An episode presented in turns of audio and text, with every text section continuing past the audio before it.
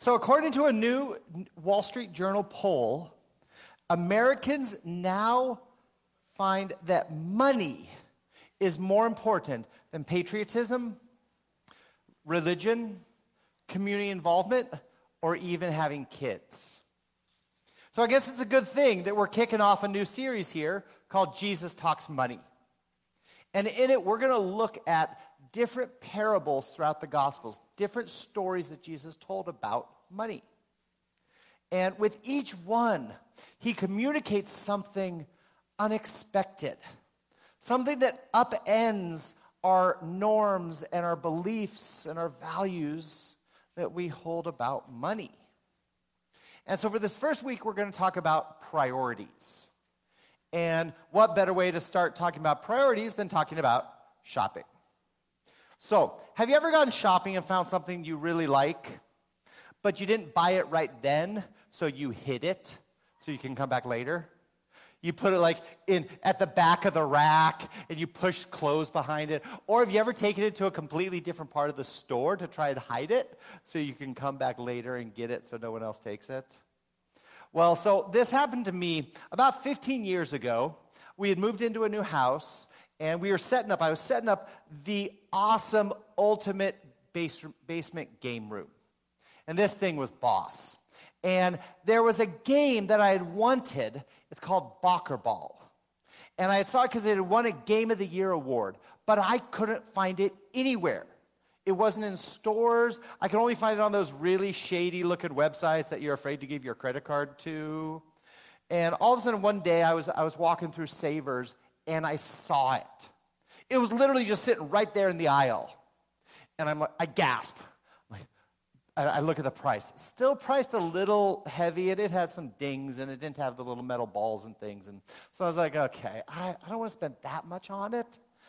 But they are having their 50% off Labor Day sale in just a few days. Hmm. So I did what every self respecting thrifter would do I took it and hid it in the furniture section under and behind a nasty old couch and some Afghans from some grandma's house, and I hid it there to come back four days later on Labor Day to get it. And sure enough, it was there. So I scored a great game, uh, and we, we played that thing for years to come, and it was an absolute blast as part of our basement. And so you see, we all understand the value of a deal. We all understand that. See, that's why I think Jesus used that idea of a really good deal in one of his shortest and simplest parables. It's actually a pair of related parables saying the same thing in two with two different stories. And so we're going to read that together. We're going to read that out loud, and it's really, really short. It's Matthew 13, 44 to 46.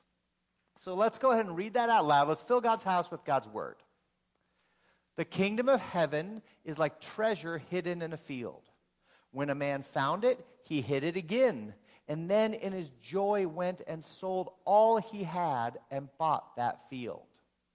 Again, the kingdom of heaven is like a merchant looking for fine pearls. When he had found one of great value, he went away and sold everything he had and bought it. See, in a chapter full of parables, all about the kingdom of God, these are probably the two simplest. I barely even need to explain it. The message is pretty clear that the kingdom of God is of such great value that it is worth giving up everything else in life in order to possess it. It's pretty clear. See, both stories take an unfamiliar concept, the unseen realm of God's kingdom and compares it to a very familiar concept simple economics. See, we all understand the value of a deal. If you're out shopping and you see a $1,000 perfect fit dress for 50 bucks, you buy it. You know that. If you're at Target and you see a rare Hot Wheels in the bin with all the other ones for a buck 30, you buy it.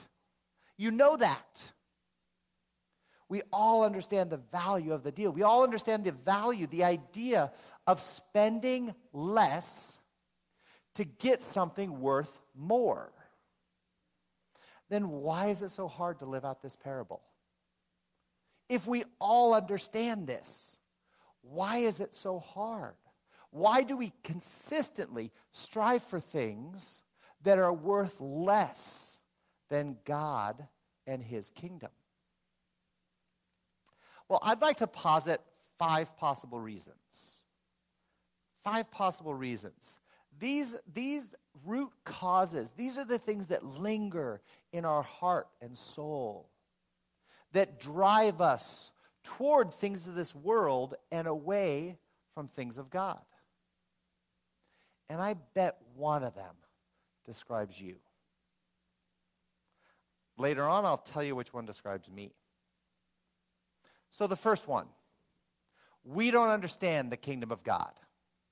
We just plain don't understand it. Now, I don't know Pokemon cards. Literally, I could be flipping around and, and see a $2,000 Charizard. I have no idea. I would just flip right by it. I don't understand Pokemon cards. And that's what it's like if you don't understand the kingdom of God. It's the jewelry merchant who doesn't know pearls. It's me, Pokemon or baseball or basketball cards. I just don't know them. It could be right in front of you, and you just flip on by. See, the kingdom of God is His rule and reign. The kingdom is where God's will always happens. The kingdom of God has begun. Jesus actually ushered it in, but it's not complete. It's already here, but not yet here. And the kingdom of God is about restoring. It's about restoring God's creation. It's where wrong things are finally made right. It's where love, righteousness, and justice are everything, everywhere, all at once. And it's disastrous when we don't see that. So, author Skye Jethani describes it like this Our blindness or ignorance about the kingdom of heaven prevents us from recognizing the true nature and value of what is being offered. As a result, we cling more tightly to what we have and dismiss the glories available to us through Christ. If you don't understand how incredible God's kingdom is, and how immeasurably great the honor is that we get to partner with God in bringing it here on earth. When you don't understand that, you'll never be willing to give up something that is worth less for something that is worth more. That's one. Another one leads to another uh, related reason. We don't think the kingdom is here. It's just too far off for us to really care about. If you think the kingdom of heaven is just about heaven, some distant place way off in the future where we go and after we die and we sit in clouds and play harps, if that's what you think the kingdom of heaven is, then you're not likely to worry about it much here in this life. See, it's the same reason why it's really hard to convince a student in college who's thinking about quitting. It's really hard to convince them by telling them that their earning potential will be 84% higher with a college degree than one without. Or that college graduates make on average $1.2 million more over the course of their lifetime. It's really hard to convince someone who's struggling in the present with distant future promises. So if you see the kingdom of heaven as something far off, you're not really going to care about it now. But if you believe the kingdom of God is here, right now, and that you have a part to play in it, you have a part to bring more love, more righteousness, more justice into this present world. If you believe that, then God's kingdom becomes much, much more valuable. And in the language of this parable, you know the value of the treasure in the field. You know the value of the pearl. And you see it and you know its worth. So, a third possible reason we focus on what we're giving up rather than what we're receiving. Maybe you do this. Maybe, maybe you've heard these parables before and you think of the unavoidable sacrifices you have to give up to follow Christ. And yo, you have to sell off everything. You can't have nice stuff. You can't have fun. You have to give up this. You have to do all of that to get the kingdom of God. And Christianity becomes all about giving and sacrifice.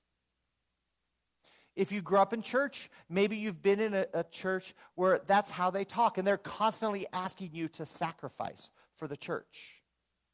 Give for the new soundboard, attend this family's event, give your time for this fundraiser.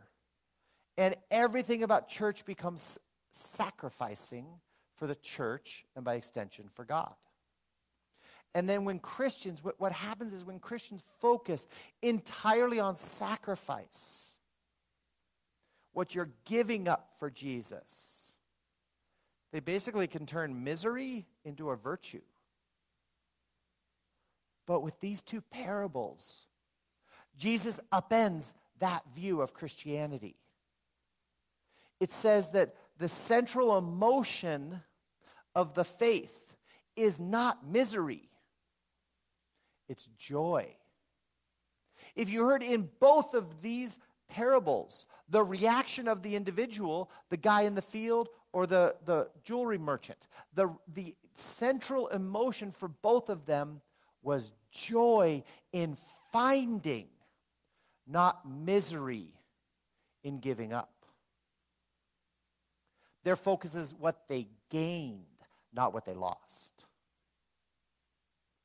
And if, if you reverse these, and if you focus entirely on what you have to give up, then you'll never, you'll never be able to marvel at the grandeur of what you gain, which is God Himself. Another reason, a fourth reason, is we seek immediate comfort over infinite satisfaction. We seek immediate comfort over infinite satisfaction. Now, you, you might think that these parables are about sacrifice, but they're not. These parables are actually about self interest. Think about it. The man in the field and the jeweler who bought the pearl, they were both clearly motivated by self interest. These were actually very selfish people but their selfishness was oriented well. They understood the value of what they were getting. See, our consumer culture tells us that we should get what we want now without waiting. That we should be able to buy that pearl with one click, $0 down, 0% financing, and free two day shipping. But the problem isn't about having self interested desires, because both of these parables are about self interest. The problem is how the world tells us to fulfill those interests. See, I will eat something unhealthy for me now because it feels good. The immediate comfort in, and I will do that instead of eating something healthy that I know is better for me in the long term. Better for my weight, my diabetes, and all of that. Because I choose the immediate comfort over the long term gain. And that's what happens when we make decisions. When we make short sighted decisions, when we make decisions out of our pain instead of understanding what the kingdom of God is. And when you make decisions out of your pain, you will always choose immediate comfort over anything else. And especially over infinite satisfaction, because it's just too abstract. it's just too far off. It doesn't help me right now. C.S. Lewis described it like this Indeed, if we consider the unblushing promises of reward and the staggering nature of the rewards promised in the Gospels, it would seem that our Lord finds our desires not too strong, but too weak. We are half hearted creatures, fooling, fooling around with drink and sex and ambition when infinite joy is offered to us. Like an ignorant child who wants to go on making mud pies in a slum because he cannot imagine what is meant by the offer of a holiday at the sea. We are far too easily pleased. We are creatures who are far too easily pleased because we look for things that give us comfort right now instead of understanding that there is something way more valuable in the kingdom of God. There's one more reason. There's one more reason why we might resist, and this one hurts. We love our money more than God's kingdom. It's pretty simple. We love our money more than God's kingdom. We know God's kingdom is valuable and good, but we love our money more. We love the security it gives us. We love the things it can buy. We love the power it holds. We love the status it gives us. And we don't want to give any of that up. Did you notice in both of these parables? Both of these parables involved spending a lot of money.